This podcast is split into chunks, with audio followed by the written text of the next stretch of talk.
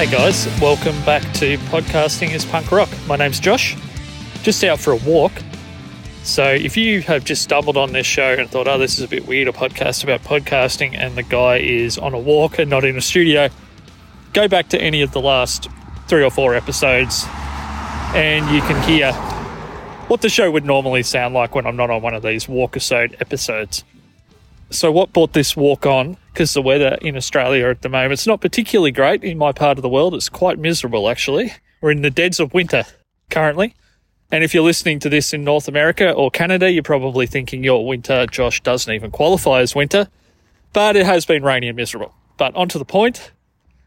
I just finally got up the gumption after a couple of weeks of procrastinating to reach out to a few potential guests for one of my newer podcasts, or actually my newest podcast, My Old Hands.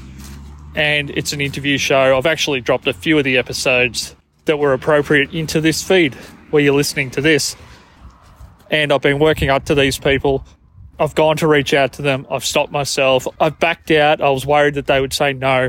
So I finally talked myself into just send the email, Josh. Or just go to the contact form go to their inbox on Facebook or Instagram, however it is that you think that this person may receive their communication, and just send the communication. So I did it. I sat myself down, as I'm sure we've all done when we're trying to get interviews. Like, okay, I'm on a roll here. I'm going to send half a dozen. Once you've got one or two out of the way, like, oh, I could just keep going now. What was stopping me for the last six weeks? And you start sending these things. And then I come across two different contact forms on two different people's websites that don't work. They just bombed out. And I thought, okay, maybe I'm using too many characters. So I condensed the message down to only a couple of lines, and even that didn't work.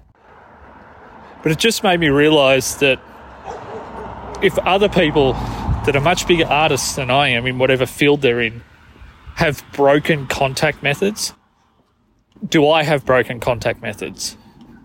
Am I checking all of the places that I've asked people to reach out before. Like, have I gone to my LinkedIn inbox? Although that's mostly real estate agents. And if you happen to have a podcast, Apple Podcast promoters these days. But I've never really looked through there to see if anyone's reached out on there. I mean, I post some of the shows that I do on there, but I've never checked there. So it could be a couple of days where things are just sitting in there and I wouldn't even actually know it if you're going to ask for people to contact you, you have to back it up and be checking all of these things because it's better than sitting there thinking, oh, I'm not getting any replies, or no one's asking me to be a guest on a podcast, or whatever it is that you're trying to achieve with your show. Or no one's sending us answers to that question that we asked at the end of the most recent episode. Or they might be. Just the ways that you're asking people to communicate might not be functioning correctly.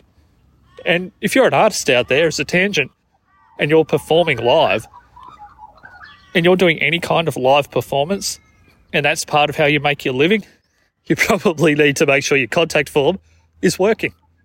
Thank you to everyone who checked out the Rob Greenlee episodes. Thank you to Rob once again for sharing it so freely. That was really, really appreciated. And I'll talk to you soon. Bye bye.